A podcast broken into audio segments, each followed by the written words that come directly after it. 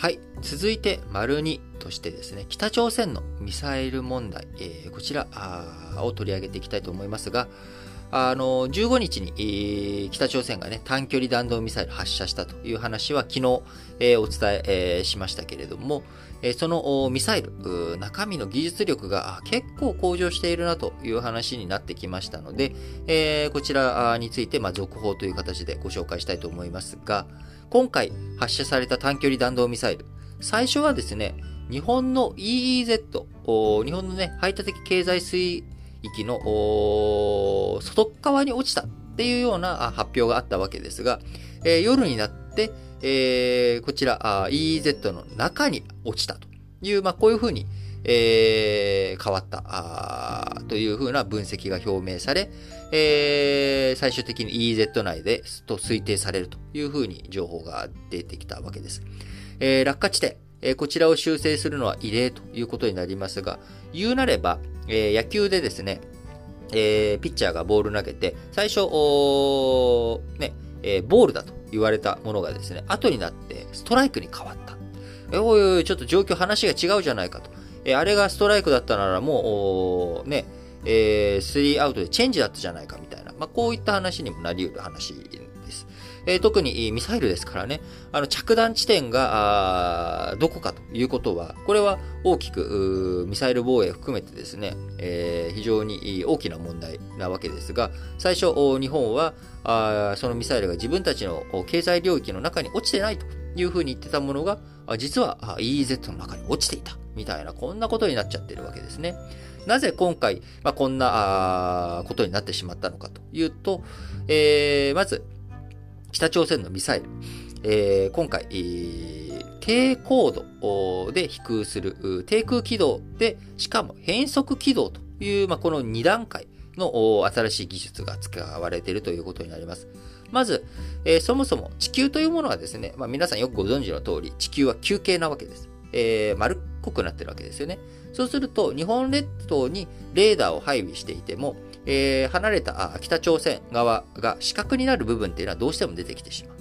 えー、そうすると、まず、えー、弾道が低い状態だとですね、え、レーダーに捉えづらいという、こういった問題があります。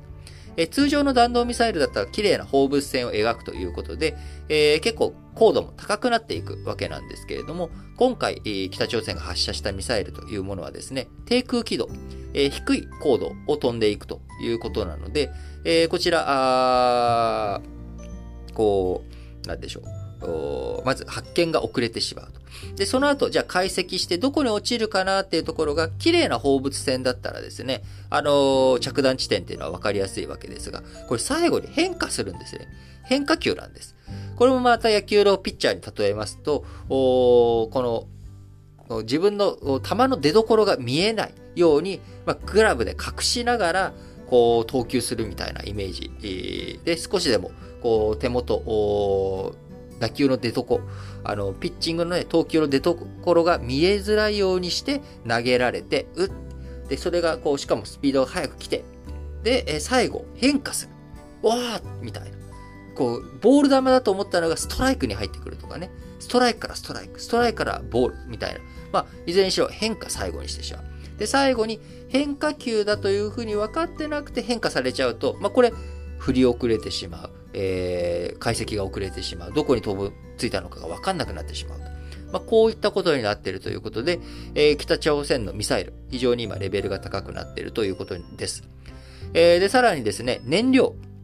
今回の、えー、ミサイルに使われた燃料というものも、固形燃料推進方式だというふうに言われており、えー、それが何の影響あるのと。まあ、この、ね、軌道の話は分かりやすいと思うんですよ。えー、弾の出所見づらかったら、それは分析しづらいよね。で、最後に変化されたら、それはまあ分析しづらいよねっていうことなんですが、えー、今回もう一つのポイントがですね、えー、固形燃料推進方式ということで、固形燃料ってどういうことかというと、要は最初から入れとくことができるってことなんですよね。ミサイルとかあそういった推進力になる燃料というものを固形じゃなくて注入型でやるってなると、事前にその注入している様子とか、あそういった動きで、おこいつら今からミサイルを発射するつもりだなっていうことがわかるわけですが、固形燃料で最初から燃料をセットしておくと、その事前の兆候がわからないんですよね。言うなれば、ノーモーションで投げてくる。また野球で例えちゃった。あのー、クイックで投げられると。えー、モーションがね、すごいワインドアップで、えー、大きいところから、もうピピッと投げてきちゃう。ノーモーションで投げられるっていうことになってしまうと、えー、これは、また分析とかね、えー、お、いつ投げてきたのこの野郎みたいな感じになってくるんで、えー、非常に、その固形燃料方式というものも一つポイントになってきますし、もう一つがですね、さらに、えー、今回、発射台がですね、列車の発射台からあ撃たれたということで、これ言うなればマウンドが動くっていう感じですね。えー、マウンドがバーっとこう、動いて、えー、しまうということになるので、えー、こちらもどこから撃ってくるのか、分析がですね、難しくなるということで、えー、探知の難易度どんどん上がっていくということになります。えこういったものを防いでですね、え防衛システム確立していくってことになると、ミサイル防衛システムの中でのレーダーをどんどんレベル上げていかなきゃいけない。え変速軌道にも対応できるような、あ打ち返す、えー、ミサイルを作らなきゃいけないということになっていく。えそうすると、これ本当に機能するのどうなのという問題も出てきてしまいます。えー、ミサイル防衛、えー、一発あたり数十億円、えー、かかるわけですから、こうするともう、ミサイル防衛、いたちごっこじゃんと。どんどん技術で、えー、相手がね、どういう弾を投げてきてもですね、撃ち返す、えー、撃ち落とすっていうようなミサイルを作っていく、配備していく。これコストに合わないし、ずっと軍拡競争続いていっちゃうじゃんと。えー、こういったことを防いでいくためには、やはり敵基地攻撃。要は、相手の手元で、えー、そこに、えー、お前ら何かする気があったら、うちらはいつでもそれを壊せるぞと。先制攻撃じゃないけれど、相手が撃つ仕草を見せたらですね、えー、変化とかする、その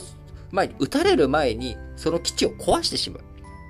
これじゃないともう防衛なんてできないよねっていうことになってくるかなと思っています。で、えー、敵基地攻撃能力、僕は、あ僕とね、産経新聞は、もてもてとうるさい、えー、側ではあるんですけれども、あのー、どうしても敵基地攻撃能力を持つっていう話になると、えー、専守防衛。日本っていうのは自衛。あくまでも攻撃をされた時にっていうところで、えー、盾は持つけれども、矛は持たない。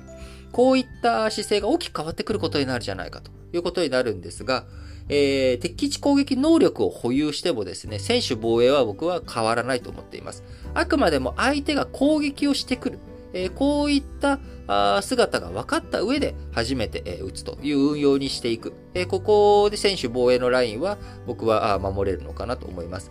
えー、選手防衛といってもですね、相手から攻撃を受ける兆候が明らかになって、え、相手がミサイルを撃ってきてですね、え、日本、一発ミサイル撃たれて、え、それで多数の人が死んでしまうということ。これを座して待つっていうことはですね、え、